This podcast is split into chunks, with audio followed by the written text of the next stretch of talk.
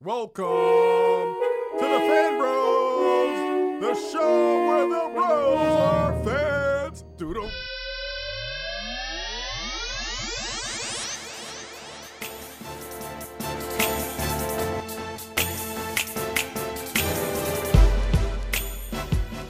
And welcome, Internet, to another episode of Fan Fan Bros. Bros. It's your girl, Tatiana King Jones, the Grand Duchess of Tech, aka the Uhura of the spaceship. As you know, typically you'll hear DJ Ben Ami at this time, but last time I saw him, he was out chasing a BB 8 droid that was spouting a lot of Star Wars conspiracies. In the meantime, I have taken over. So, do you know what that means? I am the captain now. Actually, instead, we also have my uh my my lovely friend. I love him so much. Who else is here? Uh, me, Ty the Robot, aka the Magical Space Negro, aka Super Saiyan. Yeah! And also we have Super Space Ghost producer. Kim Sonian in the building temporarily, but how y'all doing? And joining us on a special mission straight from Starfleet, we have Mr. Evan Narcisse reporting in for duty. Hopefully, y'all don't have a red shirt for me to put on. Evan, do you have an AKA for us? Yeah. Evan, I, I, it's funny. My nickname is the Haitian Sensation. I did not bestow that to myself. It's an old friend of mine from college who gave it to me. But yeah, sometimes I go by that. All right. Cool, cool. So, welcome everyone to the show. Hope everyone's having a great time. Hope everyone's doing well this week. Everyone's feeling great. As you know, this week it was pretty much Star Wars week. This is where the big premiere happened. Everyone and everything, and every commercial, and every show, and everything that Every lives piece or of merchandise breathes. that's like you can't walk down the street without seeing anything Star Wars. Nothing. All of that finally culminated because the the movie is out. It's been reviewed. All the reviews have been released, and I've been hearing some good things about it. What do you gentlemen say? Uh, I haven't seen it, so I'm I'm Mm-hmm. hoping it's good. The reaction that I've seen from people on Twitter seems to be pretty positive. Mm-hmm. I uh, yeah. I, I actually don't want to know any detail. I don't Yeah. even want to know any real opinion besides whether you liked it or not. But I, so I- Evan, I have people at work who won't even look in my direction because wow, because Yeah, you saw it. You saw it already, right? Yeah, I saw it last night. I went to a screening last night here in Manhattan, um, and I liked it a lot. Mm-hmm. Um, you know, without like being too effervescent or gushing, like John Boyega kills it.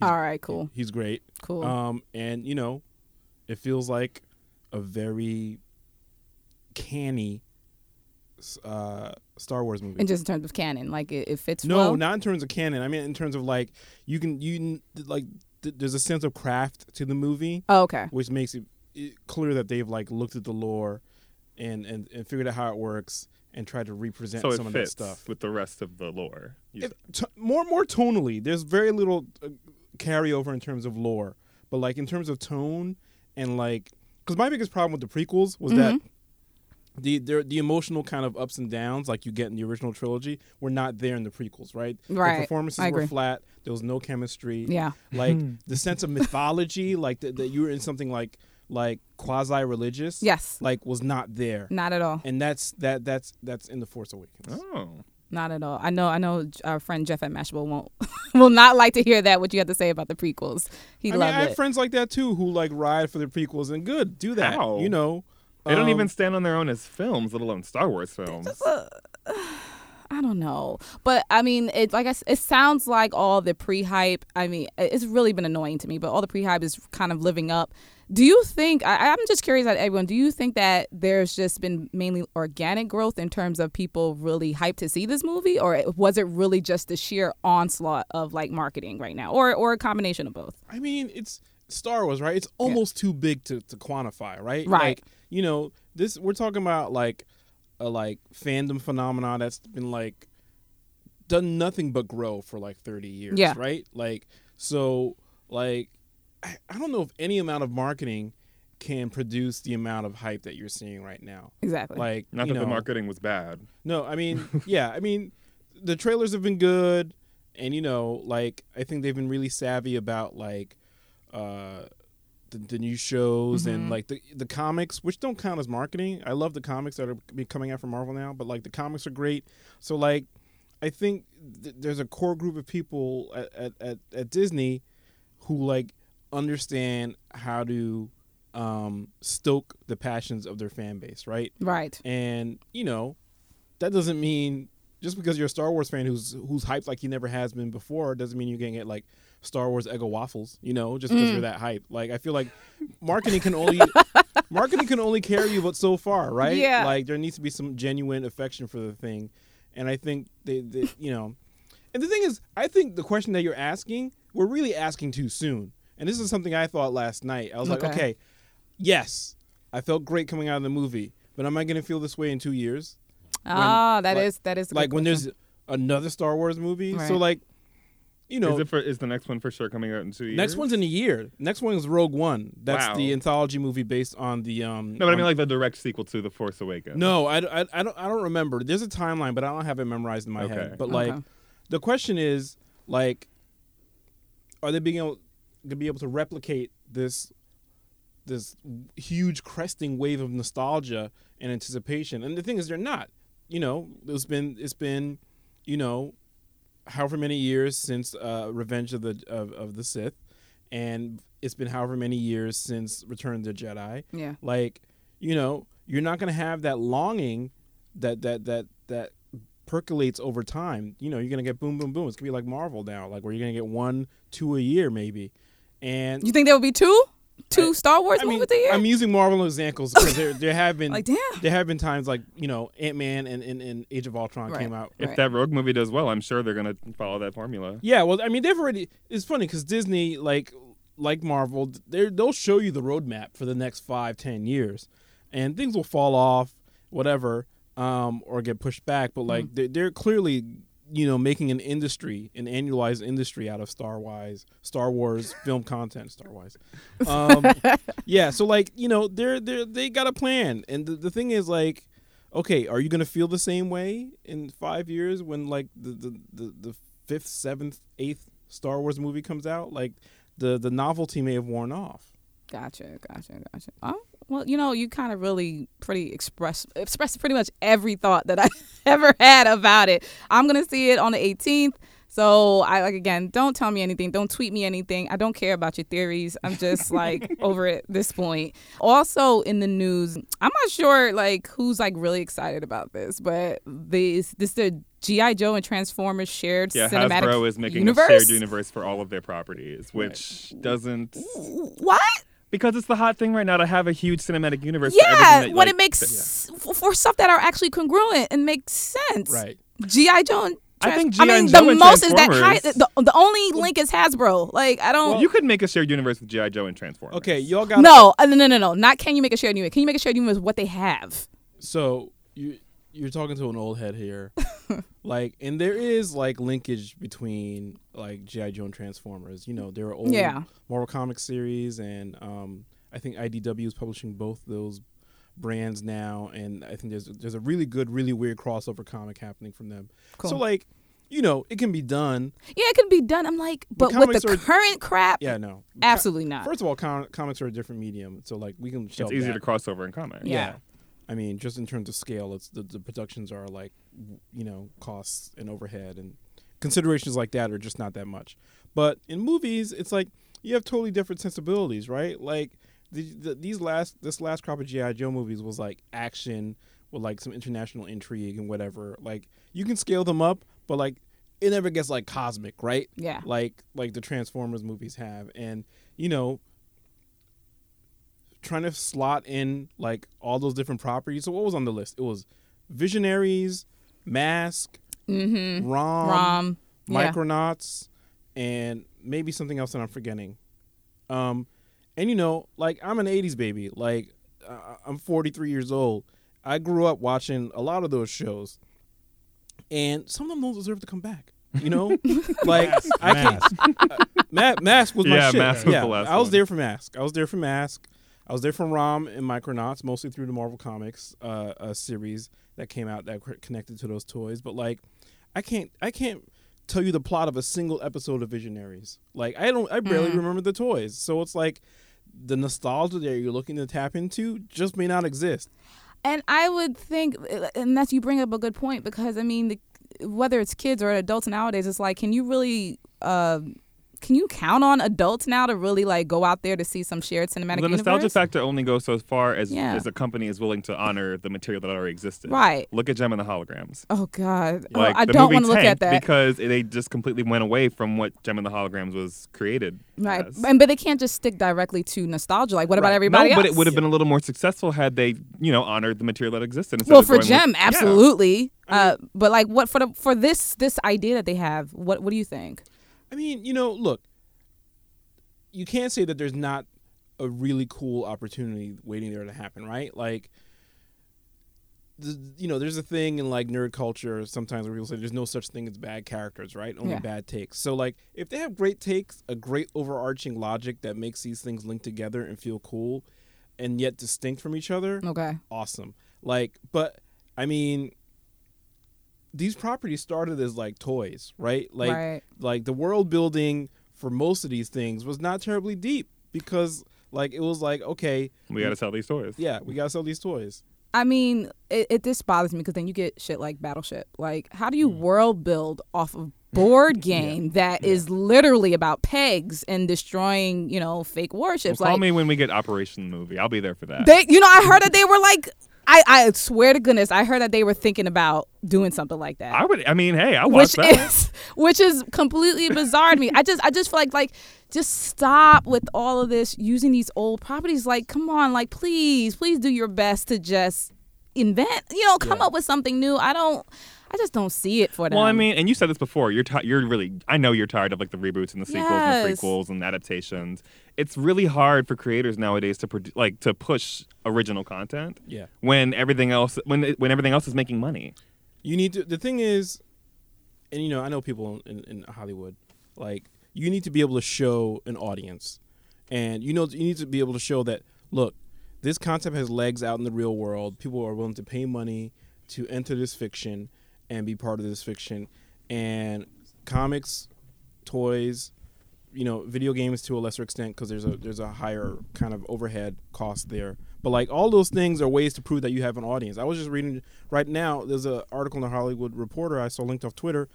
Uh, uh, Michael B. Jordan is going to be co-writing a comic book for some publisher, Okay. and it's like a way to develop. It, th- that's the other thing. Like these are seeds to develop the property, right? Like, okay, we got this produced. Now you have a comic book that you can put in an agent's hand and a producer's hand, and they can read the story and see the framework of the character and decide whether they're in or not. And if you have like a couple of thousand people who are like, yeah, we're into it, word of mouth spreads, that's your marketing at no cost already before mm-hmm. a dollar gets paid to build a set or hire a screenwriter. So like that's what a lot of the logic is. Like, okay, hey, the the the, the hearts and minds campaign that you need to kind of get people interested in your shit, like already happened with, you know, the the visionary toys and the mask toys and and whatnot. Like so people think, all right, we we that's like uh, you know, phase zero of our brand awareness. Phase zero. You know? But like oh God. but like you're if- right though. but if if if the needle didn't move that much in the first place back in the 80s or in the 90s, like who's to say it's gonna move now? Like you could, we could be we're smarter about marketing and you know viral videos are a thing, et cetera, et cetera. But like you don't need you don't need y- that there's, there's no guarantee of success there. You know, it's all about the take. You know, like Jessica Jones, like was a B-list Marvel character, right? And like not somebody you'd ever think it would ever generate a TV show that everybody would be talking about. That's true. I But- can't say I knew anything about her. Yeah, like D list. I would What say. the hell? Yep, Whoa. She started off D and she made her way to B. No, she was. Wait a minute, wait a minute, She wait a minute. Where the hell did you come from, Chico? I just uh, I just pulled up in the escape pod. Hello, everyone. That's what all that smoke was. That's okay. right. Happy Welcome. holidays. Yeah, man, I, I feel you about Jessica Jones and all that, but you know, it remains to be seen. Like, I, I, I again, I'm still not thrilled about all of this, these ideas that they're having. I just think they're dumb. Look, I mean, you know, again, I'm a nerd of a certain age. There's still shit I'm waiting for to, to get adapted. Like, you know, Ooh, like, like what? Robotech. Yeah, what? Yo, wait. I'm young, but I'll, I'll No? watch that. Okay, I'll watch that. Uh oh. Me too. I'm young. I'll, So- I'll watch that. I'm gonna go off tangent a little bit here, but um, Telltale Games, we all know they Yeah. make the Walking Dead games, Yeah. and they've branched out to make like ad- adaptations of, of the Fables comic and Tales from the Borderlands. They they do episodic kind of um, dramatic uh, narrative games, right? Not heavy on the action. They have a deal with Marvel, and they have not announced what they're working on yet. But a motherfucker like me needs them to be doing a Power Man and Iron Fist Wow. episodic game series. Like dialogue heavy, great character dynamics. Mm. Like Good luck with dialogue heavy. Good luck. that's their thing though. I don't. Put, I know, don't see but- Marvel putting their faith in. in Yeah. in with that- an Asian, two- with an Asian. No, with those Iron two. with- no, though? just with those No, two those two. characters. And I But would love that per- too. It's perfect because it's low risk. Like you know, like you, if the shit doesn't work, you could sweep it on the rug and act like it doesn't happen. Didn't happen. That won't happen because if the shit doesn't work, Because it's just a game. Exactly. No. If it doesn't work, you're never getting. I'm You're never getting another in your Telltale face, game then. if it doesn't work, a motherfucker like me will read them for it. But yeah. like I, I, I think it's a perfect property to like the strengths of the of the Telltale Tale games are like they they sketch characters really well. They they create situ- situations really well, um, and you know like they're, they're great with comedy. I think all the ingredients are there for them to like do a really good take on those two characters. But you know what? Like I could also live with like nobody fucking that up either. Like so it, it remains to be seen. It, it's funny because one of the big reveals of, uh, with regard to Telltale was a week and change ago at the Game Awards. They're doing a Batman game. I mean, you know, I'm like I'm good on Batman games. Like Yeah. we've got like A thousand. Yeah. like yeah. four, Pretty five saturated. really good ones over the last like five And or the latest years, Arkham game is still having de- uh, downloadable content Right. for it, Yeah. like on a monthly which basis. don't start. I've been on the beat. That's been my beat for for Oh. Arkham Knight, and the DLCs have all been terrible. Um, in Damn. opinion. But they make money, so they're gonna keep doing it. We're not gonna go down that. rabbit- We're not gonna Just go down that, saying. that rabbit hole. But um, but uh, you know, Telltale announced the Batman game. I'm like, well, I like how they do their thing, but do I need another Batman game? I mean, but again, it all depends on the take, right? Like if it's like a good origin story, but even though Batman's origin has been told over and over again so many times, I don't need to know if I need another take. I say that until another good take comes down the line. So, like, it'll be interesting to see. Like, so all that to say, the whole like Hasbro shared universe thing is like Yeah. it's easy to kind of like cast aspersions on it now, but you know, it depends on how they deliver. I mean, I have very low faith in this kind of stuff. Like I've I watched like you know, Spider Man get rebooted twice now. Like we all have. and you know like We've all suffered. that last coming trailer- up on a third time. I mean, the Yeah, third yeah, time is yeah. actually shooting Yeah, as yeah. we And speak. yet, No, still, know. Bryan Singer is still holding on to the X Men. But we'll get to that later. Yeah, yeah, Yeah. All right, fan bros. We'll be right back. We'll just take a quick break and we'll be returning with more Fan Bro Show. Hey, what's up, fan bros? When you're not listening to the latest episode of Fan Bros, you can always head over to fanbros.com and check out our extensive library of episodes. We've had Junot Diaz, Prodigy from Mobb Deep, DMC of Run DMC, and all kind of other people. Go on over to fanbros.com right now and check out that library. It's so many dope episodes. Yo, go crazy listening to them.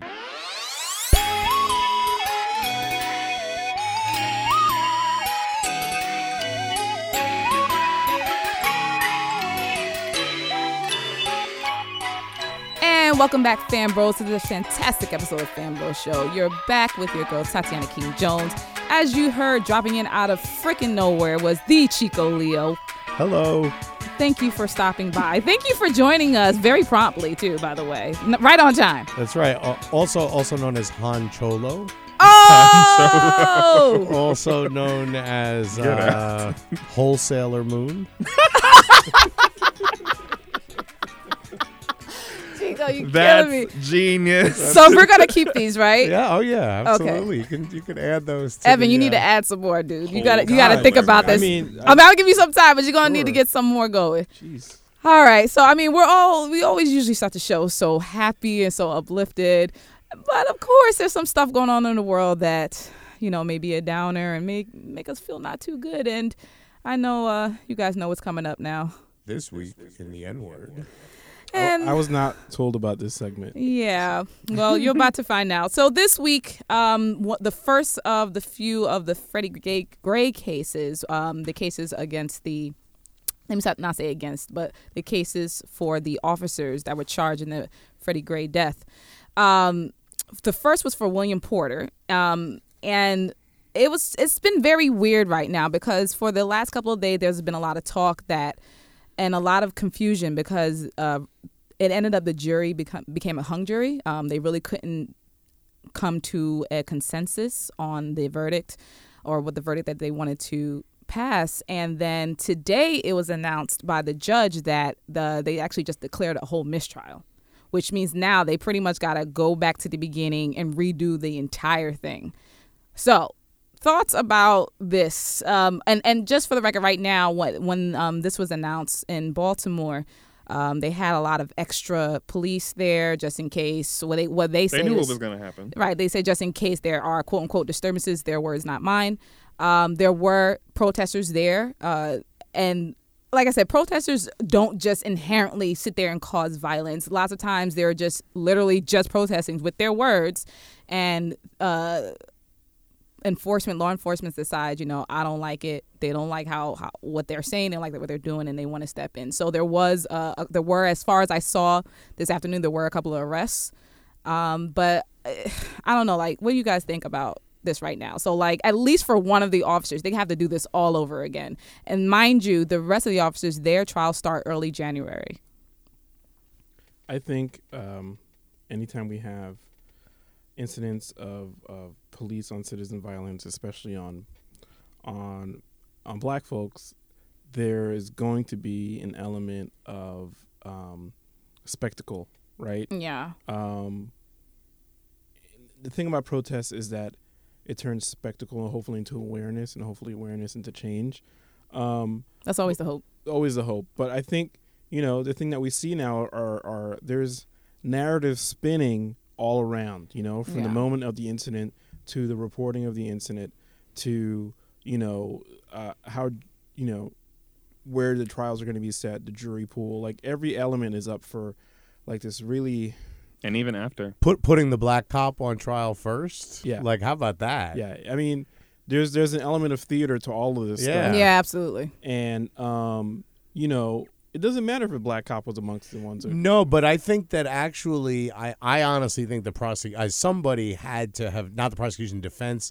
Somebody, I mean, there was a decision made. I think there was like eight cops involved. Yeah. Yeah. Uh, two were black. Am I right? Or I- or I know it was so. one. It was one uh, black woman at least. and right, One black, woman and one black man. So statistically, like it would be likely that one of the the first cop would be white because six of the eight. Right. I just think that was clearly a calculated decision, To- like to either diffuse some to of the- diffuse yeah. some of it, to either say to the people, "Oh, look, we convicted a cop," or to put the black cop first up because maybe he they, they're thinking that a jury won't convict him as hard as a white cop.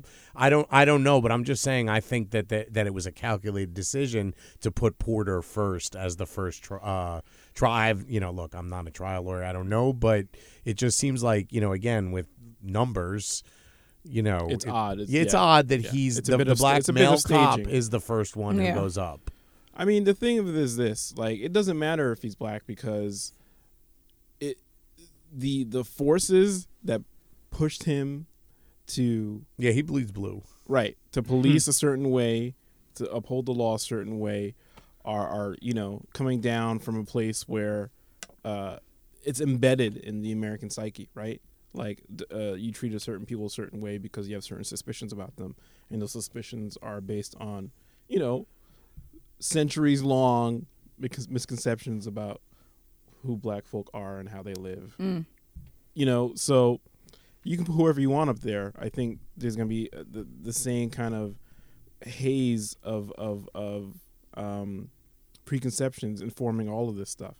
And you know, the sad part is the trials wind up being not ab- about the police officers but about the victim. You know, and and that that's become a really tired trope in this kind of incident. Absolutely. Um, and I don't think it's going to change. So it sucks. You know, a mistrial means that this the the drama and the toxicity gets drawn out for even longer. Yeah. Ugh.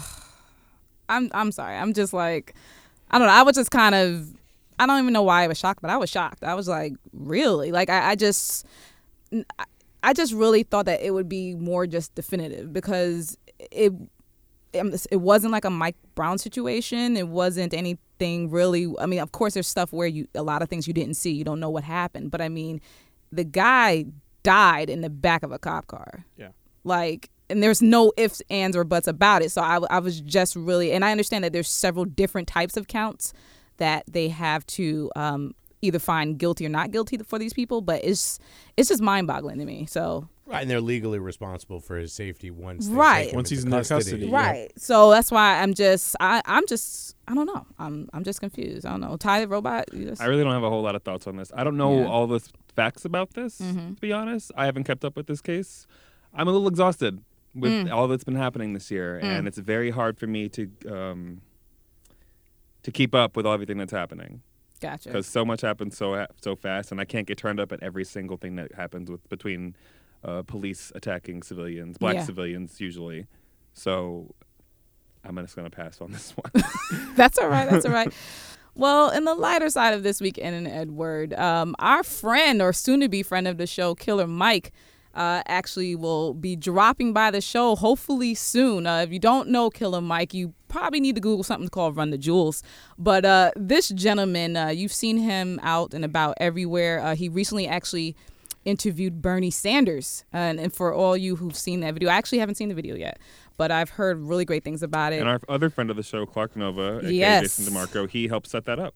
Yes, absolutely. So, I did um, not know that. yeah, he did. Uh, Toonami, you know, Yeah, Toonami yeah. gentleman. So, um, one thing about Killer Mike is that uh, he he follows DJ Ben Amin on Twitter, and lots of times Ben Amin says what you know, just says some stuff about the music, whatever. and and Killer Mike RTs a lot of his stuff. And then you know, one day Ben Amin was like, you know, all these RTs I get from Killer Mike, you know, I hope that he would just come on Fanbro show one day. And sure enough, Killer Mike The responded. skies parted, the sunlight shined down, and Killer Mike said, "I will be coming to the Fan Bros show Jesus. in said it 2016." just like that, no, too. not like that. He probably ah. like. no, I wish he said it like that. No, he no, had no. a blunt and was like, "My nigga, I'll be there." Yeah, so so fanbros just listen now because we're gonna be having hopefully again Killer Mike on the show in 2016. So I'm really prepared. Well, I don't know if I'm prepared, but I'm really excited for that. That'll be a fun day. Yeah, for sure. So we're definitely looking forward to seeing Killer Mike on Fanbros show. And now it's time for our geekingly asked question segment, our most popular questions sent over from our listeners. The guac is extra. And this week we have um interesting question from Broski the Demigod.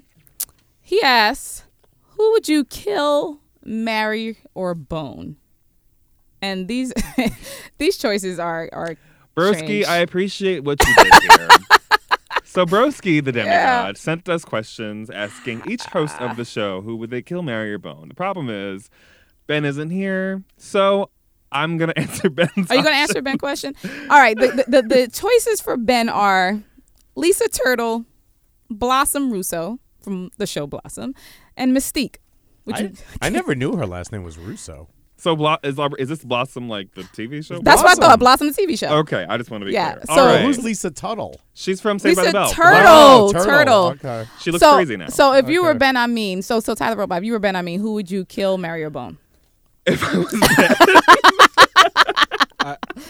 I kind of want to answer this question for you. Oh, No, go ahead, for it, please, go for Evan, it. I please. can't do it. I'm answering it for Ty, not for myself. So you're Okay. answering it for Ty as Ben. Whatever. Just answer it for Ty. for it. Lisa I mean- Turtle, Blossom, or Mystique. okay, so Lisa Turtle, whatever, kill. I mean, Yeah, no, yeah. I, I don't remember her character whatsoever. she was the a show. yeah. Um, So she's dead to you already. yeah, Blossom, maybe marry. She seems like she's fun. Like, I would see. Okay, so we're killing Lisa. Yeah. Okay, so we're killing Lisa. Um, now he has an opinion. okay, it's down to Mystique and Blossom. Yeah. I would marry. I would marry Mystique, only Okay. because I think I, I am an X Men fan and I know Mystique. She is a killer, but she's also really good at her job.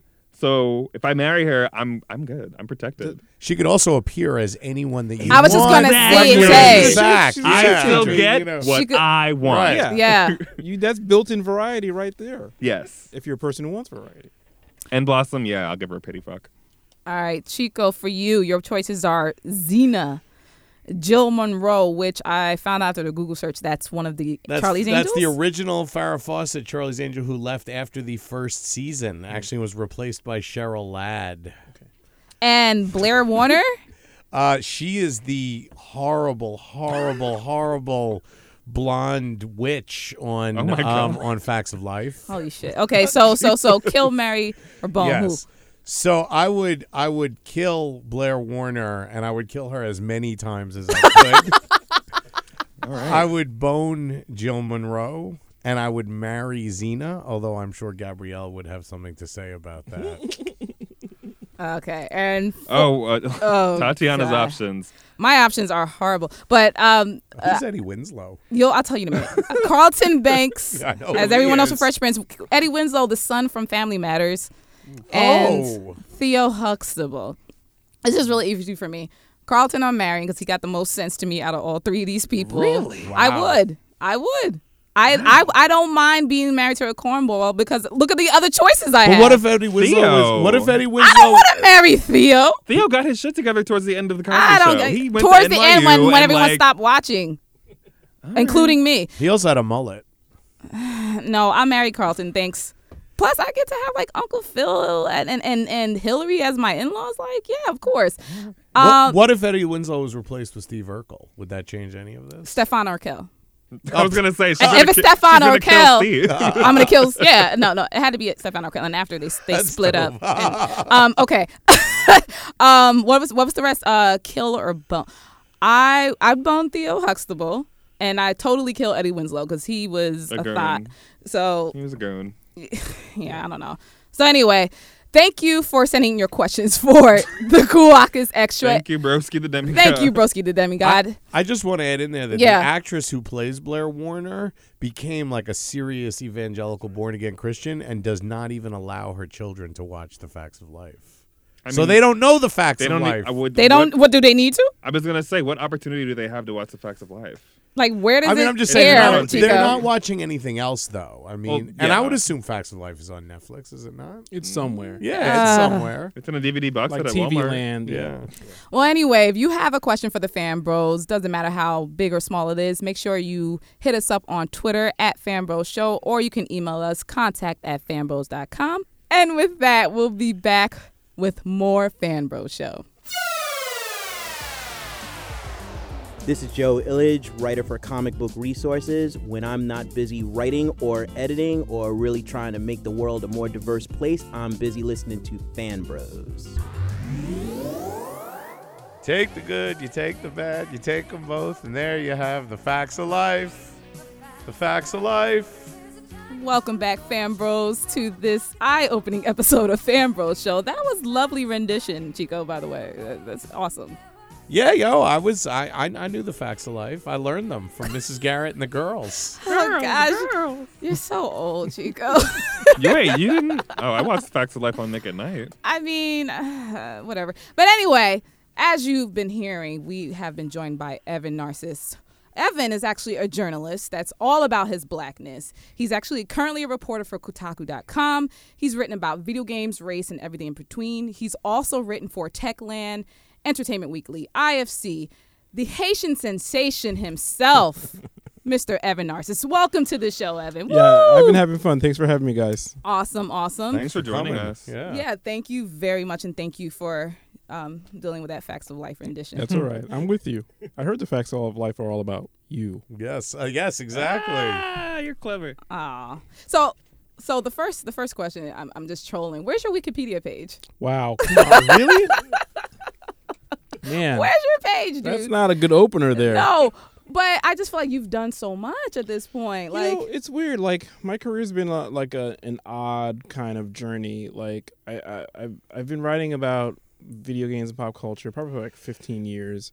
I actually started off as a fact checker, um, and uh, I know that's right. yeah. uh, yeah, it's it's deep because That's a lot. A, a lot of media organizations do not have fact checkers anymore. well, we know. I would, that sounds CNN. like Um, go ahead. there's, there's a big footnote there, but yeah. So I started off there, and you know, um, ri- writing about video games, writing about comic books and pop culture. Like, uh, most of my career has been freelance. So while I've popped up a lot of different places, like there hasn't been a a steady home for me um, for a while, Mm. and um, you know, it never occurred to me like to need a Wikipedia page. Like, I just I just feel like like you said you have work that's been like really have been making rounds around the internet for years and the stuff that you write about like you have the title of one of yours with video games blackness problem and I've read that actually read that a couple times and that it's deep You know, I mean, I mean, these. I mean, yes, you write like reviews and things like Yeah, that. sure. But but when you really go into your editorials and really go into, like I said, the, the, the race and just the industry itself, pretty much when you talk about what fan bros talk about. Yeah, you know, it's funny. My uh, the most recent thing I've written in that vein um, is is an essay I call "The Natural," and it's all about how like when I go to sit down and play a video game that allows you to play your to create your own character, like you like say Destiny or, or um, online online games like that, Yep. um, or even games like Dragon Age.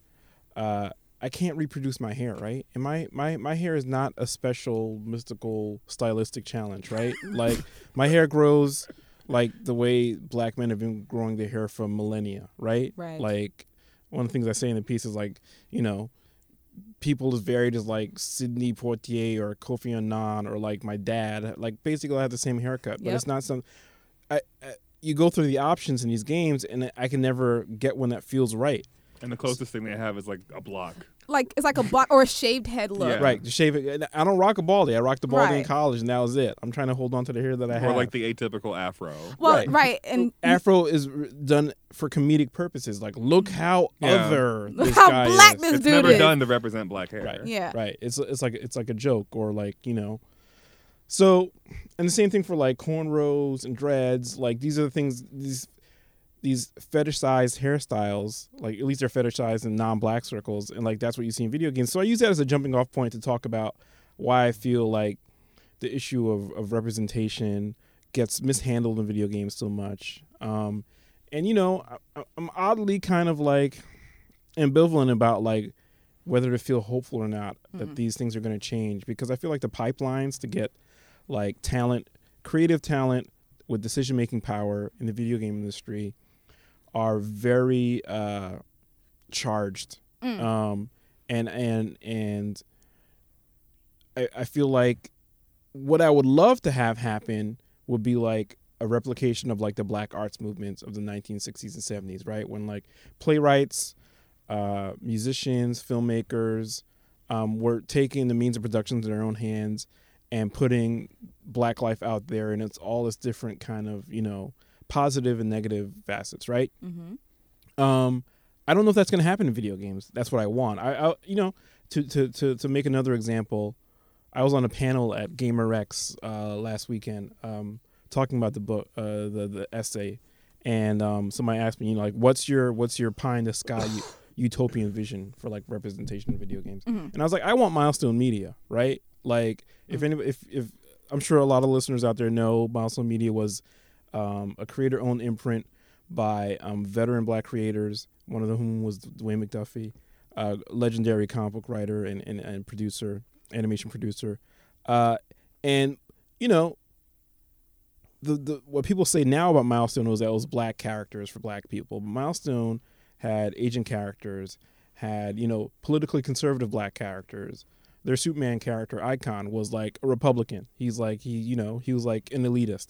Um, they had a lesbian couple that was out and in the room. So they had a, they had a world that reflected the world. Exactly. Exactly. And that's what I want video games to do. Like and you know, because I've been doing this for so long and continue to be frustrated by like the half steps and kind of like compromised measures that I see in creating, you know, black characters, like I write about it every so often. I don't write about it all the time. I think there's a public perception that I do.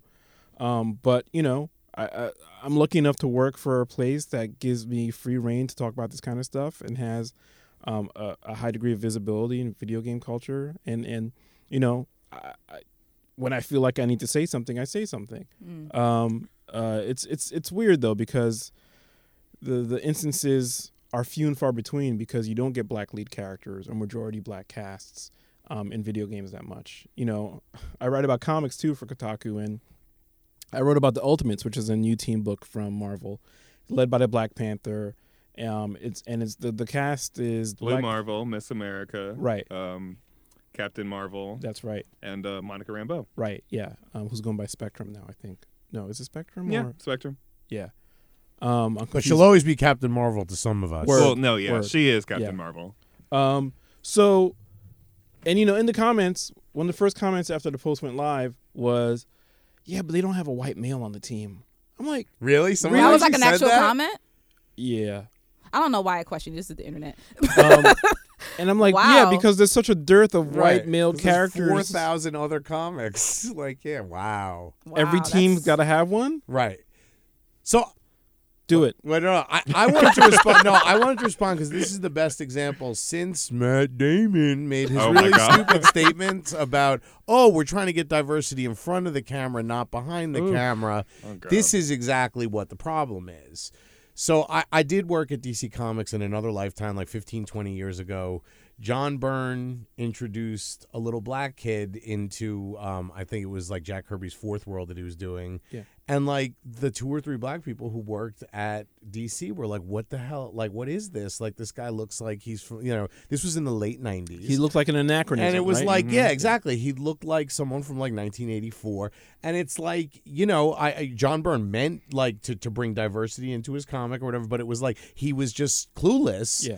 And this is the problem with this is exactly what Matt Damon doesn't Is it, so, understand. is it so hard for these, these creators though to like ask a black person? I mean, like, this is hey, a guy. like- this is a guy who lives in Connecticut and you know doesn't go out, and you know what I mean. I mean, I don't know. I mean, I'm not defending John Byrne. I'm just saying, I, you you would no. It, it is shocking. It's shocking. Like I'm shocked. So you guys would be shocked. Like ten, how little sort of people know about other cultures and you know, or other like people. when, when I write about video games and representation, like people often, you know, want to paint my comments as being like accusations of racism and whatnot. Like, no, I'm sure there's, you know, good intentions all around, but the road to hell is paved with good intentions. Absolutely. right? Like, you know, the thing that you thought w- was going to be like a great representation of like black life winds up being like leaning on all kinds of stereotypes because you didn't know. Right. And the reason you didn't know is because you don't have a black person you can turn to and be like, hey, Right. how's this read to you? Right. Like, how's this feel to you? is this like, coming off like Yeah. a parody? right. Yeah, Right. and and that's and the the problem with that. I mean that, that what you just said, like a lot of people see it and we see it. It's not so much they don't have a black person to look at or talk to. They don't do it. Like they Right. don't reach out to whether and you know whether it's a woman or a man, they just won't do it.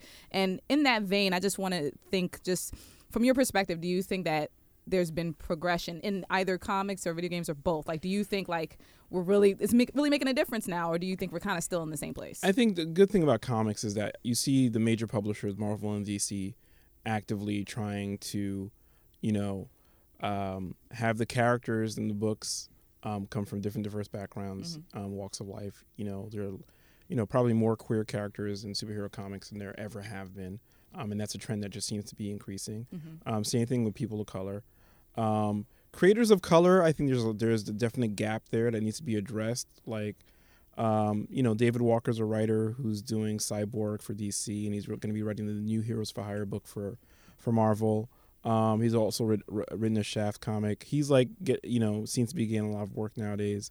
Um, you know, but the thing is, like, it's not just one gig, right? You want sustainable careers. You know, like you want thing, you want people to have a body of work that stretches over like uh, uh, decades. You know, and that, and and you also don't want to reduce them to being like you know the black guy in the back of the picture when when you do your your editorial like uh, retreats that like okay here's our one see we're thinking about you guys it's like we made the quota. Diversity Right. hire.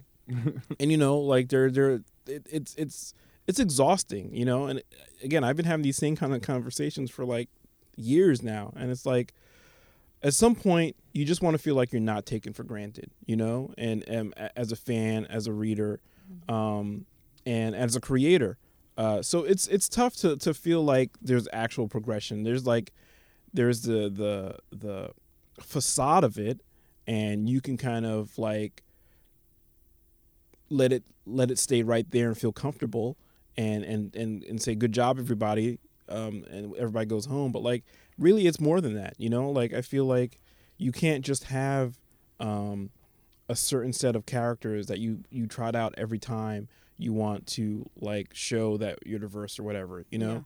Um, uh, or you can't just have like hip hop covers if i can call marvel out you know? Like Yes. uh, it- when, when you don't hire know, any of the original artists who did those hip hop covers on uh, or whatever when you that just Tumblr don't have was. when, when you just don't, don't have this you know? I'm glad you said it. I'm, I'm, I'm, you know when you don't have the staff or or I can tell you, I know Axel personally, or I knew him personally like Yeah. 20 years ago, Yeah, and yeah. he actually definitely did, and I would assume still does listen to hip hop. Yeah, mean, no. Uh, So that I mean, I'm just saying, I don't. I mean, I'm you know, he listens to hip hop more than I do. I like I said, I'll- it's clear the intentions were good, but like it's, It's, also very yeah, it's very weird to have a bunch of white artists doing like all this black stuff, right? yeah. I mean, and and also like to like. It's weird to do that to like cash in on hip hop being this like kind of lingua franca for a certain kind of gen- for the, for the whole generation, right? It's weird to do that, but also then have like the vast majority of your late of your A list creators are like white dudes. Right. Well, so the flip side of what I was talking about before, here's an example of where you have someone behind the camera. So Chris Cross, who's one of those yeah, I milestone know, I know, artists, I know Chris. so he well. actually drew Firestorm for a while at Yeah. one point, and Yeah. he left over disagreements with the editor. And I believe that a lot of the disagreements were centered around how different black colors were, co- uh, characters were colored Yeah, yeah, yeah. and it was over you know i mean it was a lack of understanding that black people come in a very wide shade of colors Right. And the white editor didn't necessarily understand or didn't mm-hmm. recognize the import or whatever. But here we- i mean he was the artist on the book. Yeah, i mean there's yeah. pretty much no one more important i mean it's the writer the artist and the editor. And he ended up leaving over that.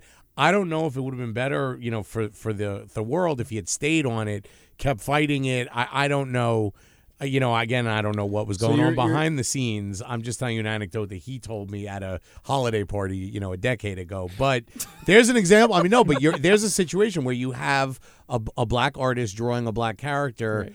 and still there's an issue because of the the gatekeeper or yeah, whoever. Exactly, exactly. You- You're talking about the Jason Rusch um, Yes. incarnation of Firestorm. It's uh, two funny things. Uh, I interviewed uh, Christopher Priest, who's born to Jim, Jim Owsley, one of the first black editors at Marvel. I interviewed him uh, about two years ago, um, and he said, "Yeah, he, he he's like I always get pigeonholed for writing black characters. One day I got a pitch, you know." Uh, from somebody at DC, like, oh, we want you to write Firestorm. It's like, oh, great, awesome, so on and so forth. He goes to do his research. It's like, wait a minute, He's black. yep. Yeah, no, he wrote Steel. That's why he left comics. He wrote Yeah. Steel. Yeah. He wrote what many consider to be the great fan. run on the on the Black Yeah, Panther. We're yeah. going to see. Ta- that's what Ta-Nehisi Coates Yeah, is going to yeah. be measured against. yeah. So Evan, let's back up just a little bit. Do I it. want to I want to think about like how you grew up. I mean, we, we said it already, Haitian sensation, right? Yeah. So, So, how is that coupled in? And I'm guessing you've been a fan bro all your life. And Yeah. by a fan bro, we mean someone who's just into, I guess, the general nerdery. So, very much so. Yeah. Yeah. I, I pretty much call myself a professional Yeah. nerd. So was were your family like really accepting of that? Were they like, oh, you're a little Oh hell dork? no. No, no, no, no. Um, I was raised by a single mom. I have a twin brother and a younger sister, Mhm. and I was an introvert bookworm growing up. Um, comic books all over the room. I remember one time my mom would just like flew into like a rage and started picking. st- And granted, my room was a fucking mess, but she started started picking shit up and ripping them uh, in half and just like throwing them all in the garbage Damn. because she was convinced that You're like, you mom, know, this is first edition. First I know she issue. broke your heart that day. I Yeah. mean- I was never like a mint condition kind Oh, of like collector in the first place, but it's like you know, You like I, up my stuff. I, I, yeah, I, I read stuff until the covers fall off because I because of my affection for that stuff. So it was she definitely was not like into it. The same thing with video games. Like she thought, you know, that, that my hobbies, my passions were were a waste of time, and you know, like this is how I earn my living now. Um, Right, right. um, so jokes on you, mom. uh, I shouldn't say that. She, I'm she- gonna well, say she's going. She might listen. well, she she she, she passed away. a few years oh, I'm sorry. But it's Sorry. fine. It's fine. You know, like it's it's. I feel validated, um, Mhm. in terms of like being able to critique the stuff I love. You know, and tell people why I love it, and and what's interesting about it. Uh, you know, uh, I'm in a weird stage in my career where like people like look up to me, like and and appreciate what I do and how I do it, and it's very humbling Mm. um, because you know when I was growing up, creators and, cr- and critics like didn't look like me. The vast majority of them, like I didn't have somebody I knew that will like share similar concerns or have like you know the same kind of yearning I feel um, for for better representation or you know I just want Black life to be represented in pop culture in in all its various forms. Like I watched something like Blackish, which you know in its DNA is like a, a silly sitcom like meant to like deliver comedy in a very specific format, right? Yeah. But at the same time, Like I watch that and I well up because it's like, wow, It's Look- very well written. it's like it's a multi generational kind of uh, intersection of viewpoints. Like almost every episode, it's Yeah. like it's it's it's wonderful. Like It, I, completely enjoy that show. and it's you know it's the 21st century. It's, it's been a long time coming. Um, so you know, and I want I want the nerd media that I enjoy to to to follow suit. You know, like one of the things about uh, the Mighty Avengers, which was a Marvel book that um, Al Ewing wrote um, over the last couple of years. Like he had generations of black of black men talking to each other. Luke Cage talking to Blue Marvel, and like they didn't get along. They were like, "Hey guy, hey guy, we're buddies." Like, hey, you know, back when I was coming up, like you weren't around. What was up with that? And there was a whole storyline that involved Luke Cage's father, et cetera, et cetera. Like it went to comic book territory, but that's like a real thing that happens, you know, amongst black families, you know, whether they're biological or just social families. And and it was great to see stuff like that happen happen in comic books. It's all too rare. It's all too rare. There was an Assassin's Creed um, DLC expansion a year and a half ago called Freedom Cry, and um, you played as a character who's a freed slave, and he was kind of like helping foment revolution on on Hispaniola, which was the old name for Haiti. And one of the other main characters in, in, in the game was a black woman, and I mean, you never see a black man and a black woman talking in a video game to each other. That's true. You don't. And granted, it was on some oh isn't shit fucked up oppression slavery shit, right? Right. But like it's still like it's so rare that you can't not note it. Um, go. Towards that, how does how does video games shape your worldview now? It's funny, you know, like video games are an amazing medium, right?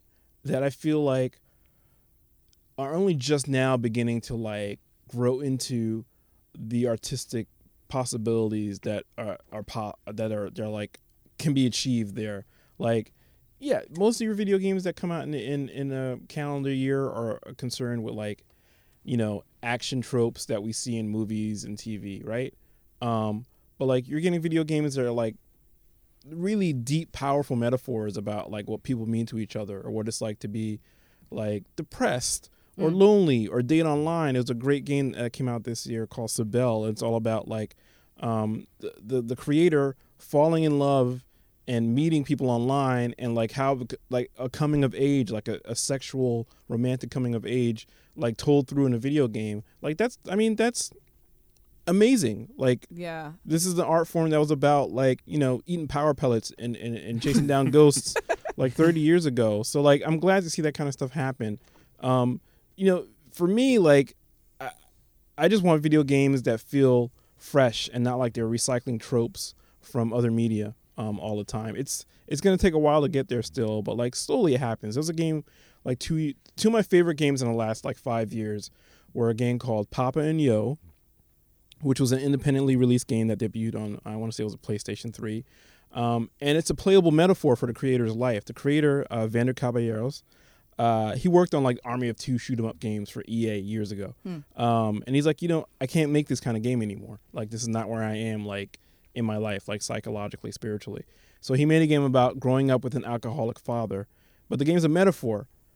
Uh, the main character is this little boy who's friends with the monster The monster goes around this kind of like uh, magical realist favela, eats these frogs, which get him fucked up and drunk, and he swats Quico around, the little boy that you control as the player, and Quico's helpless. He can't do anything against this monster.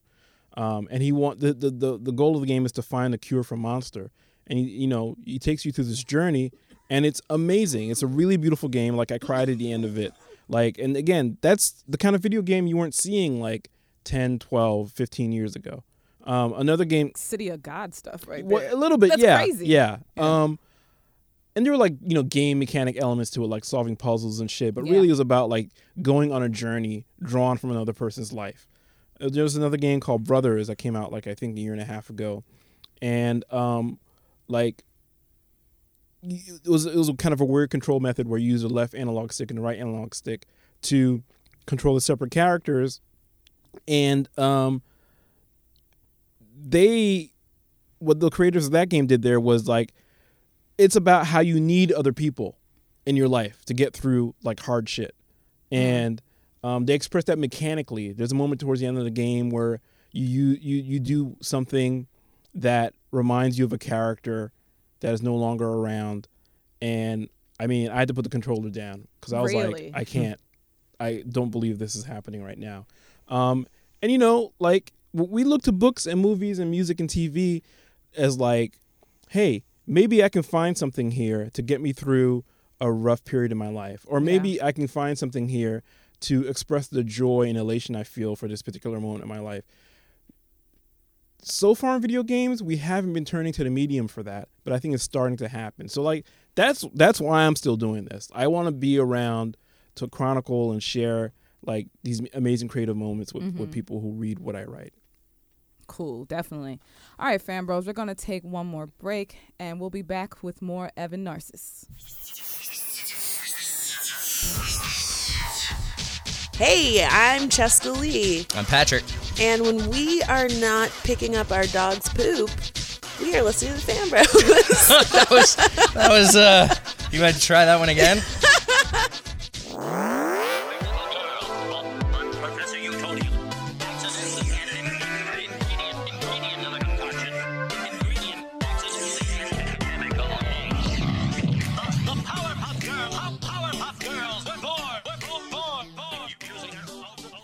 Welcome back, fam bros. We're here to wrap up our interview with the great Evan Narcisse. Thank you again for joining us. Thank you for having me. So it is time for our BRAP segment, which is our quick fire, ah, somewhat quick. Question and answer segment. Um, are you ready, sir? I'm ready. All right. We have the first one the Falcon or War Machine.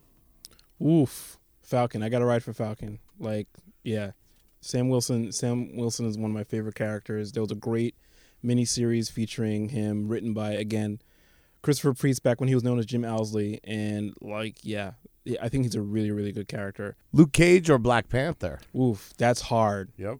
That's hard. Um, I gotta ride for T'Challa. Like, All that's right. you know, King. I mean, I love Luke Cage. I like. I actually b- bought a stack of old, like 1980s, mid 80s uh, Power Man Iron Fist a while ago for research for an article that I'm doing, um, and you know, people hate on that incarnation of the character, but like Luke Cage is a very solid comic book character. I think once you get into the 80s and out of like the really kind of annoying formulaic black exploitation stuff that they were doing with him early on, Where's my money, honey?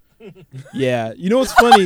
uh, uh, like when Dwayne McDuffie did uh, Damage Control, there's a cover of Damage Control, which was a Marvel Comics series about the people who clean up after superhero battles. Right. And Yeah. they just got optioned for uh, for a TV show. When Dwayne McDuffie did, there's one cover where like the nerdy skinny guy who was in charge of Damage Control like was owed money by uh, Doctor Doom, and the cover is uh, "You'll pay for this, Doom." And that was his commentary, like him clapping back at "Where's my hun- Right. money, honey" from back in the day. So, Wow. yeah, The Wire or Breaking Bad? The Wire.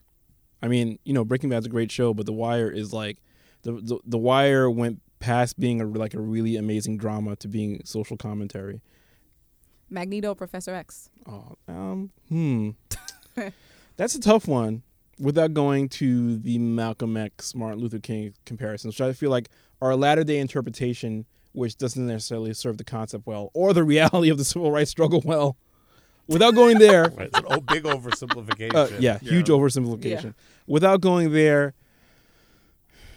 I think Professor X got more interesting as we found out, like he wasn't quite as like Perfect. perfect um, a leader and a visionary as we were led to believe. Um, but Magneto's always Magneto got there first, where we started to realize that okay, he's not just a villain. Um, um, he he has somebody who, who has layers. Mm-hmm. That's a tough call. I want to say Professor X because, you know, I think being a well-intentioned leader of a faction who does the wrong thing for the right reasons is is really interesting narratively and you know I, I I like all the different looks we got over of Professor X over the years. Like he could walk, he couldn't walk. You know, like uh, uh, I mean that's that's again that's an oversimplification, but like I think F- Professor X was like a character that stopped being just like like your dad and started being somebody who was like more like relatable um, before they killed him off. And he's been dead for a minute. That's the thing. Yeah, like, he's been dead for about two years now. uh, maybe even longer, um, maybe three. But yeah, like, and it kind of feels like they're not bringing him back. And and and I mean, but Marvel's doing mutants dirty anyway. Yeah, I I will- was- I yeah. until will get until to they that get yeah until they get the rights back, and then it's all. Gonna I will be, get. We will get there later in the episode. But go ahead, Chico. That's it, just that. I mean, you know, Professor X is gonna is gonna rise from the dead the day that, that they get the the movie rights back. Keep rapping, keep rapping. uh Luthor or Doctor Doom? Lex Hmm. Luthor or Doctor Doom, That's a tough one.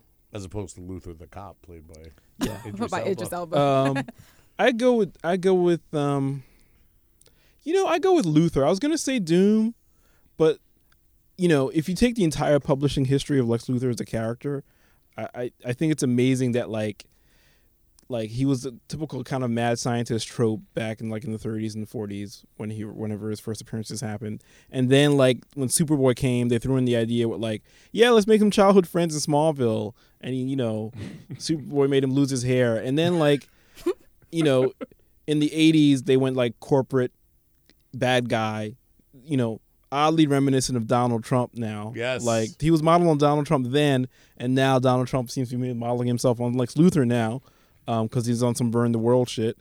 Uh, but yeah, I think Luthor's gone through some really interesting changes um, over his publishing history, whereas Doom has always been kind of a bad guy, like a sympathetic bad, bad guy at times, but like but straight up and down. yeah, straight up and down a bad guy, like a guy you don't want to trust, even when he saves the universe, as has been, has been the case in Secret Wars. Star Wars or Star Trek? Oof. Um, Think wisely. That's a hard one. Again, I'm gonna have to talk about this. Star Wars, Star Wars, whatever. Y'all should have known what you were getting when you, you had a brother on the show. Um, Star Wars, Star Wars is about like emotional connections, right? Like it's about you know your destiny and how to grapple with it, and the kind of legacies you inherit. I just wrote about this for my my, my Force Awakens in uh, write up, and it's about like, hey, my dad was this. What's my place in the world? Or there's this galactic cosmic, you know, life energy that speaks through me. How the fuck do I use it? What do I do with it? Right? And like it's about finding your place, like literally in the cosmos. Um, Star Trek is about exploration and arbitrage. Like it's about like uh, uh, uh, diplomacy and recognize. There's not the big relig- quasi-religious uh, aspect to it, but like it's about how do we treat each other. Like, how do we treat other races? How do we treat people who are different than us? How do we like go out into the universe, into the world? You are describing Tatiana King Jones and DJ Ben Hameen. You're, Go ahead, you're, keep you're going, basically keep doing going. condensed version of our of our uh, but No, yeah, but no. I mean, and like of our It's live true show. though. I it, mean, I mean, Star Trek edges it out for me a little bit because like it, there's still like deep philosophical questions, you know, interwoven throughout the chromosomes of each one of these things. But like for Star Trek, I feel like you you you watch this stuff happen, you know, kind of incrementally. You know, Yeah. the Klingons in the original series were like, you know, metaphors for like Cold War and Yep. Russia Yep. and all these kind of scary political enemies uh, outside the American borders. By the time Next Generation rolls around, there are allies. You know, Yeah. th- somehow in, in in the various meetings and skirmishes and treaties and accords, we learn to work with them and respect their culture and even integrate it a little bit, like into the Federation. Yeah. Um, so like that's deep for me, you know, like for for for for as a member of a social group that often feels like demonized and uh, uh, on the fringes, like the idea that there can be some kind of like um, true partnership um, is is a really appealing part of Star Trek. There's never going to be partnership between the light side and the dark side in Star Wars, right? It's a very black and white manichaeistic kind of Yeah. uh, uh, uh, uh, uh, architecture. Yes. for no, su- no, no, I'm agreeing for with sure. that. That's true. And finally, if you could have any one superpower, what would it be? Oh man. Just one. Um, my my favorite go to answers are super speed, um, and stealth, like the ability to kind of like uh, be- become invisible. Um, Which one? probably super speed, Okay. because you know if I'm on some, if I'm on some, you know, if I'm on some Silver Age Barry Allen shit, I can make myself invisible by making sure. I was gonna say you can light, get the stealth right light, there. Light, yeah, light doesn't touch my body. So yeah, Awesome, awesome. Well, you have survived the BRAP segment. yeah, that was hard. hey, we hey, we tried to tell you, man. Try to warn you. Uh, you have also survived the interview segment. So thank you once again. One day my daughter will listen to this and be either ashamed or very proud. and is that your daughter in your in your Twitter? Yeah, yeah, that's my I mean, daughter. she's Yeah. so cute. Yeah, she's good. Well, again, thank you for joining us because we definitely had a great time with you. Let the fan bros know where they can find you. Um, on Twitter, I'm at EvNarc, E V N A R C. Mm-hmm. You can find me on Kotaku. Um, uh, I, I'm writing daily on Kotaku, Kotaku.com. Um, yeah, that's that's that's where I'm at. Awesome.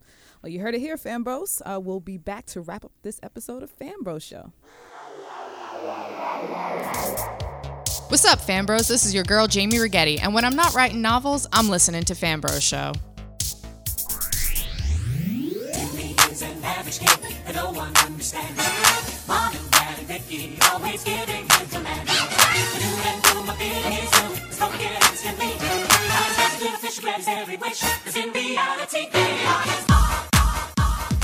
Welcome back, fam bros. I hope you've been enjoying your time here. It's me, Tatiana King Jones. Ben Hameen's out in space somewhere. We have Ty the Robot, the Chico Leo, and Evan Narcisse. The Haitian sensation. Haitian sensation. What's up, y'all? So, in the words of DJ Ben Hameen, it's time for my favorite segment. Tech Talk with Tatiana. And this week in tech news, we're going to start out with some really interesting news that actually went on the radar for some of us. So, and and I know Ty the robot caught this. Uh, Bayonetta is going to be the last downloadable How character did that happen? for Smash Brothers for the Wii U and the 3DS. Wh- How did that happen? well, they said she was the number one choice in the UK and Yeah. the number five choice in the US. For Yeah. for like the, the popularity polls, yeah, right? which doesn't make sense to me. Why doesn't it make sense to you? you How thought it would- should be how higher. Does that make her like the pick to go with? The pick to I go think with? I think I, think she was number one globally. was she? I think maybe there's some. she other- was other- higher up on some list. I think there were some there were some other territories that that um that maybe they didn't break down specifically. But also the other thing you need to think about is uh, Nintendo uh, published Bayonetta 2, right?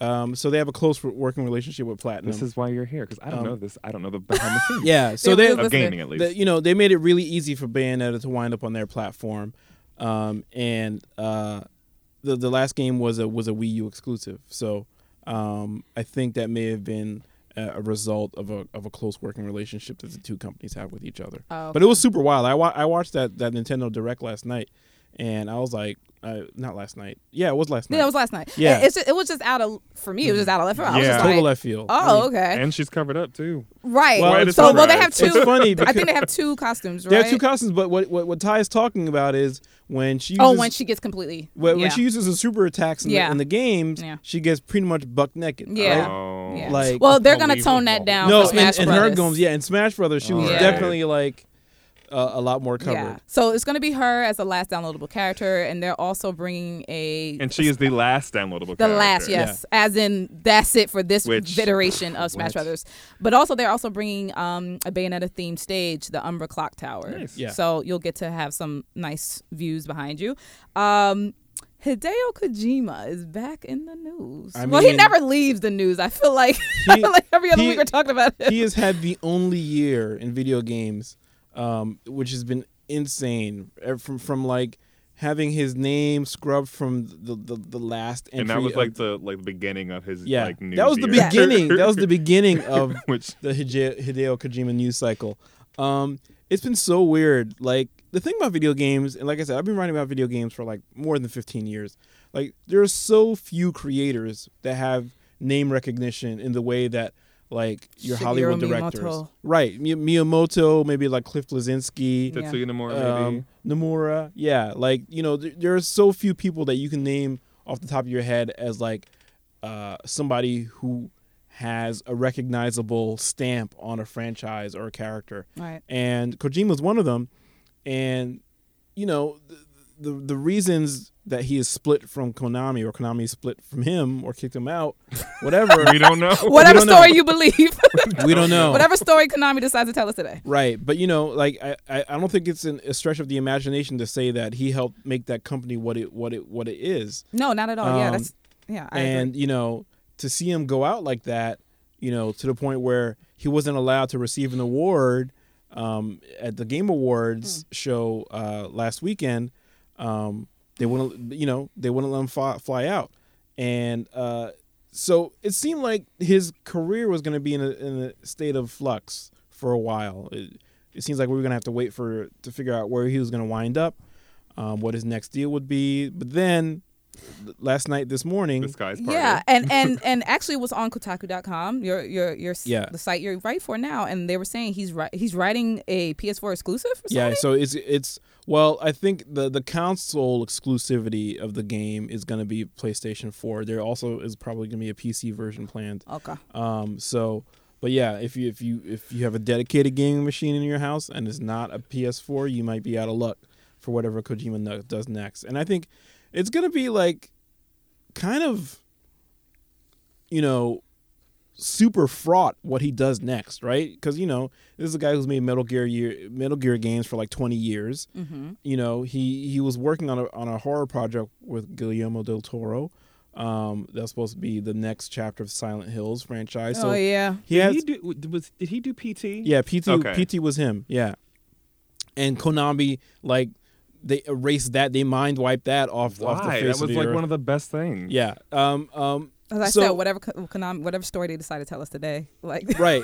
so I mean you know Yeah, he dodged a bullet, but with that Del Toro thing, though. You think so You- Right, I I think gonna say, Guillermo think del so? Toro is the most overrated person that we talk about. I wouldn't by far. disagree with you there. He, he's the reason why the Hobbit movies suck. Oh, well, that's it for this week in tech news. Ty the robot. I know you had some, uh, you Well, some I'm venting. gonna before, we'll get there. I'm gonna start with comics I cocked, which is gonna go into lo- Okay. with the point that I have. All right. So I'm reading. Well, Marvel has their all new, all different line right, right now. It's their post Secret Wars storyline, which kind of doesn't make sense because Secret Wars is still going on. Whatever. but I've been reading X Men books because I'm an X Men fan. So I kicked off with Extraordinary X Men, which is their flagship X Men book. And I gotta say, I don't know what's happening with this franchise anymore. The whole state of the X Men and slash mutants in the Marvel universe is that they're all they're more hated and feared than ever before, which is like Bizarre. the same thing they say every year. Right. People I'm still hate like, them. but this this is the realest it's ever been. Well, yeah, they're outwardly like uh, banning mutants from like existing. Like they're shooting them down. Like they're hunting kids. So what and, has and and you know they're going sterile. I will get there. So Oh, they're introducing the flip side, and the, stuff now. the Like, flip side crazy. to the flip side to the mutants being so um, hated in the Marvel universe now is that the Inhumans are kind of like I don't want to use the word replacement, but um, replacement Yeah, I don't want to use the word replacement because there's a there's a separate alternative. alternative. They're experiencing a population explosion. Exactly. So I didn't read the book where it happened, but Black Bolt released the Terrigen Mist into the atmosphere in Marvel Universe, and so all of the people on Earth that had inhuman blood running in their right. veins went through Terrigenesis, and now they're these new humans. And so there's this big population boom in Inhumans as mutants with the same thing. They go through the Terrigen Mist, and they become sterile and X genes. You get sick, and some of them even die. So it's like Wow. it's very clear what Marvel is doing. That's okay. Shit. I wouldn't have a problem with this if the books were still good. If this, all, if all of this lent itself to the storytelling, Right. it's not. It's kind of like making the books. I don't know. I don't want to say worse. Like, have you read Extraordinary X Men? yeah, I've read Extraordinary. Yeah, X-Men. Yeah, it's like it's not that great. And when I read the lineup, I was like, "Oh shit, Storm, Colossus, Magik. Like these are characters that I'm like, this is the team that I've wanted Mm-hmm. for like the past few years." And it's with Storm leading, and maybe but they're Professor inherent. They're they're they're inheriting a thematically like barren. yeah, kind of, kind they of have nothing to do.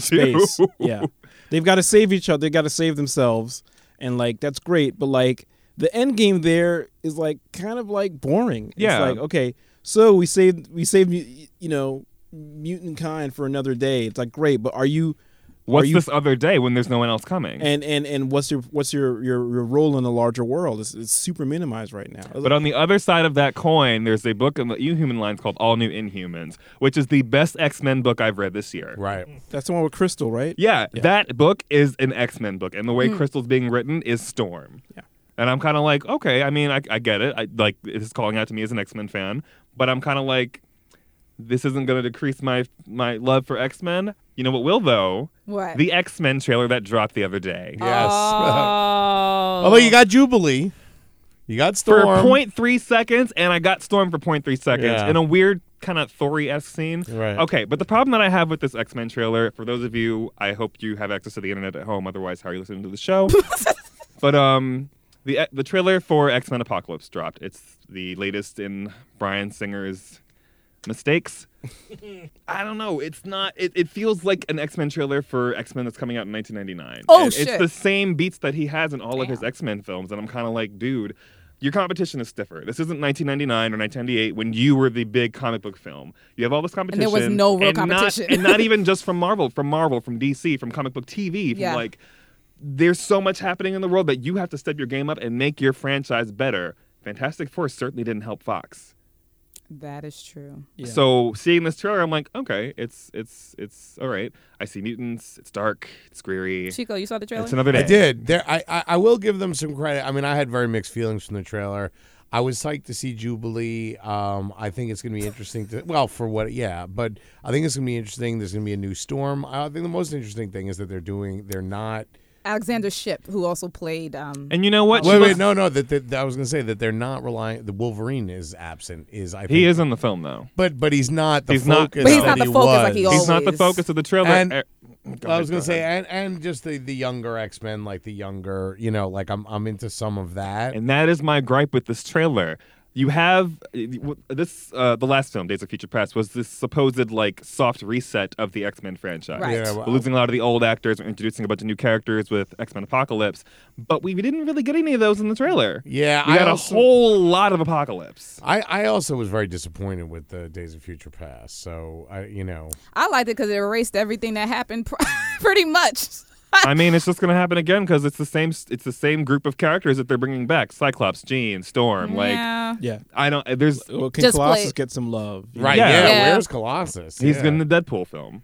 Wow, that's re- yeah. I Oh, mean, yeah. that's a whole other thing. I mean, that's you know they divvy up the. Uh, the, the characters. I mean, I think it's really interesting that for 50 years or for 40 years, s- people have been trying to knock the X Men out of like the number one spot, and this sort of weird, odd business decision is what has ultimately done ah. it. That has nothing to do with comics. Yeah, And it is interesting that it follows that But the since- talent isn't on the. I mean, it sounds like there's not a list talent. But let me go back on that for a minute, X Chico. books. Since when do studios care about the comics? Yeah, that's an excellent. Well, point. Marvel, but Marvel is Marvel Well, Studios, yeah, so but- but- Marvel but- but- cares. That's what I'm But saying. I to a certain degree, and when I say the comics, I mean the the, the, The storyline? the story. Well, I will- I will agree with Chico. I will agree with comics, they Chico. know. Marvel, Marvel, Marvel's did films have honored their storylines a lot better than Bryan Singer and the X Men. And Marvel Okay. and Marvel was For like, we don't have the rights, so we're gonna do our X Men story in Shield, and we're gonna do our hmm. X Men. We're gonna use the Inhumans, and they're creating all these new Inhuman yeah, stories it's that very. they can I adapt mean, it sounds. now. I mean, this is what's actually creating gonna the get new me to things, too. go back to Agents Exactly. of Shield. Is all this Inhuman stuff sounds very and yeah, and uh, I'm Bryan Singer for how- some reason has a problem adapting the X Men properly. Right. Like, um, what's the second film? It was adapted from the storyline God Loves, Man Kills, and William Stryker was a reverend right. who, slash Yeah. politician.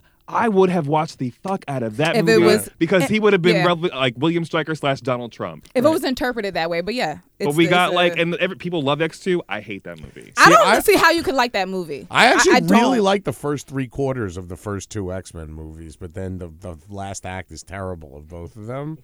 Of all of them, Well, yeah, no, but then I actually, and then the third one is abominable, and then I'm one of the few who doesn't really like First Class. First or the Class next was one. like pretty lame. yeah, Two more trailers that dropped. Independence Day. I didn't even see that. You didn't even see that. I did. I did. Um, it wasn't bad. No. It wasn't bad. Obviously, I I, talk, I spoke about this before on a few episodes back. Everyone's returned. Everyone except Will Smith. It's a color by numbers trailer, like Right. action trailer. Yeah. So, uh, you know, Aunt Viv, she got a degree apparently.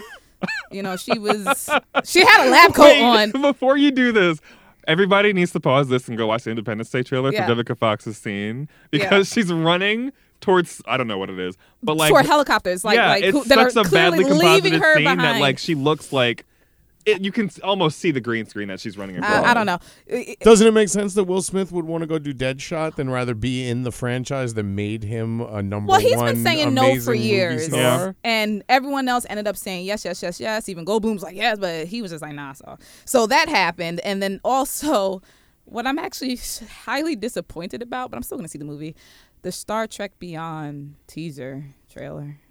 Or as as Will uh, whatever from from Star Trek: The Next Generation, uh, the kid Will played- yeah, Wil Wheaton said it's Will- an action movie where everyone for some reason is wearing Star Trek uniforms. Yes, pretty much. Wil Wheaton. Although I think that about all Will three of the Wheaton. X Men. Listen, uh, I didn't have okay. Trek So let me put it out there. First of all, all those people who had it was just this big backlash about all the action. Who, the, where the hell have you been? Like for Yeah. you, for people to really get be up in arms about there being a lot of action in a Star Trek movie, like All, all the Star Trek movies have had action. I'm not sure The what the, one with problem. the whales now, has no now action. if you.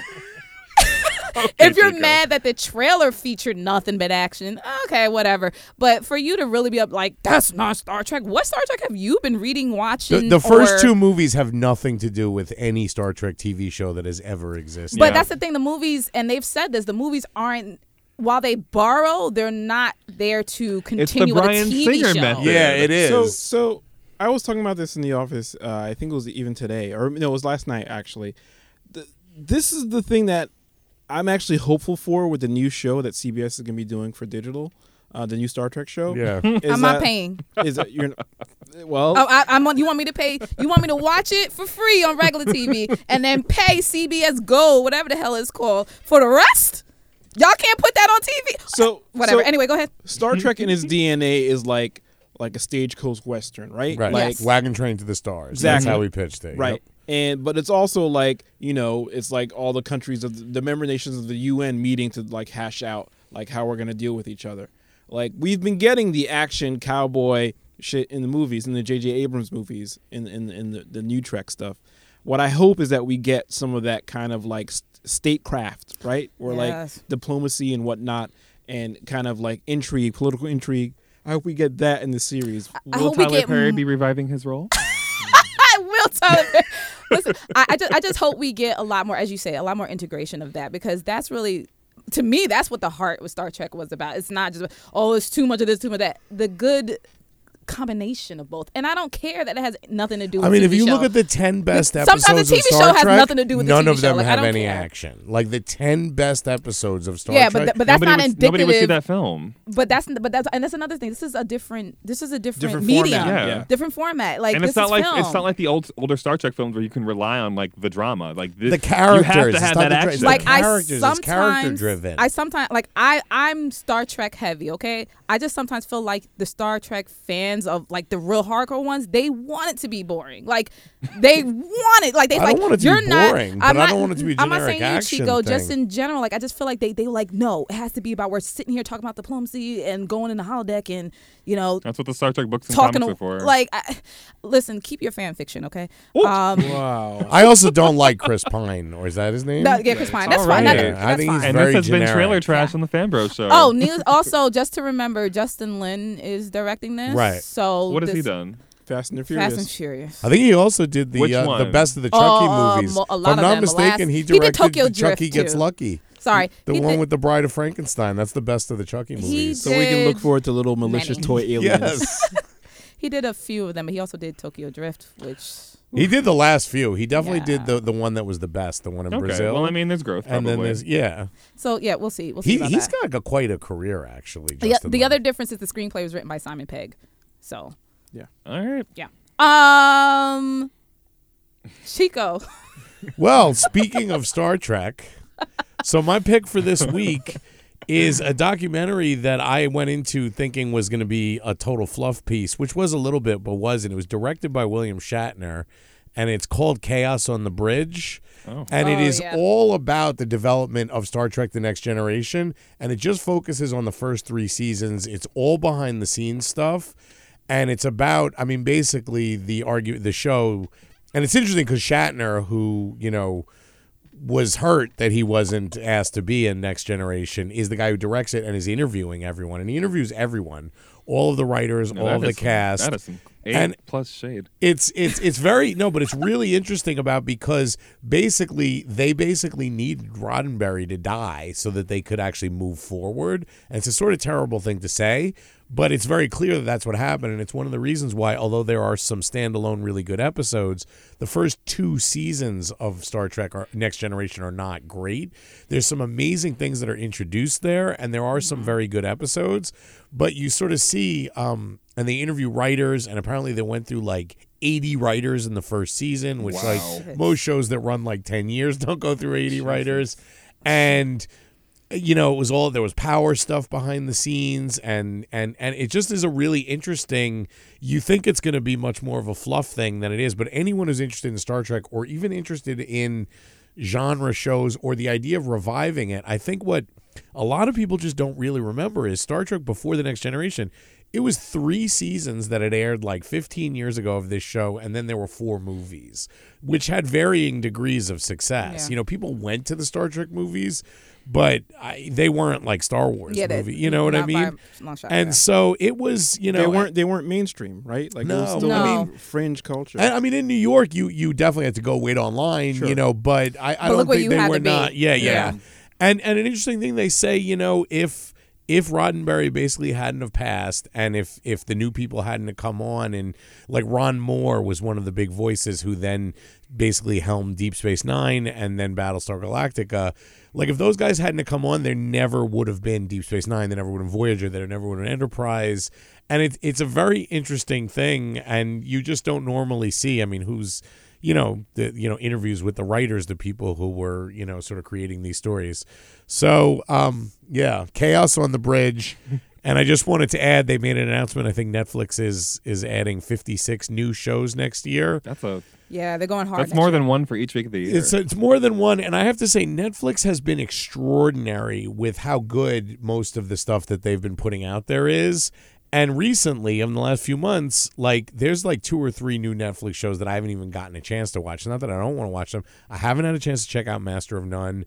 I haven't had a chance to check out the new Bob Ob- Odenkirk and and and the other dude from Better Call Saul? Yeah, no, no. Um, Uh, oh, the new joint. Bob and Dave. Yeah, yeah, yeah, yeah. yeah, Like yeah. there's- it's like the Mr. Show success. Right, right. Yeah, but yeah. there's other things. I mean, and I just worry, you know, 56, like not just the um the fact that you have more chances of putting out bad stuff, but you're sort of cannibalizing yourself. Um you know, uh, I mean, one of the reasons I haven't seen Master of None is because it came out right around the time of Jessica Jones. Jessica Jones. So, so I, I, I was watching Jessica Jones. Then I was catching up with all the stuff that I missed because I, I was, you know, binging Jessica Jones. Gotcha. So, you know, I a mean, it's you, you know, and it makes it's them very look much a- it makes them look desperate, right? When Right. you're when you're selective and you pick your spots, like Exactly. it engenders a certain amount of goodwill from your viewership. But if you're just it makes throwing them more interested. yeah, if you're throwing a plate of spaghetti against the wall and and seeing what sticks, Now, what if what they do ends up everything ends up being good? Then what? I mean, at this point, their gonna record. I mean, busy year. You, you, their record is that. I mean, their record is extraordinary. Whereas Amazon's is befuddlingly bad, with the exception of Transparent. They've got like twenty bad shows on there with great talent. A lot of them, really good talent on a lot of those shows. Anyway, so uh, chaos on the bridge, chaos in the recording studio, chaos in the movie theaters. It's all chaos all the time. Okay. Well, Chico, you I think you've said it. Chaos all the time.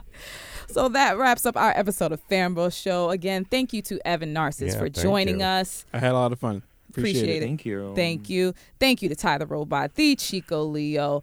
Hopefully you'll hear back from Mr. DJ Ben Hameen soon. Quick thing. Yes. Everybody needs to go to youtube.com, look up LaBelle LaBelle 2, and watch Patty LaBelle's final Got to Be Real movie. It's really, really good. It's a great love letter to the legends of R&B. I think yes. you said Patty LaBelle, not Patty LaBelle. Patty LaHelle. Patty I said Patty LaHelle. LaHelle Okay. at Maleficent on Twitter. Friend of the show, Patty LaHelle. Yes, it was such a good movie. Thank you. Um, as usual, please subscribe to the show, rate, Tweet us, follow us on Twitter, follow us on Instagram, SoundCloud, iTunes. Go to fanbros.com, pick up a t shirt while you're there. Anything else? Fan Bros,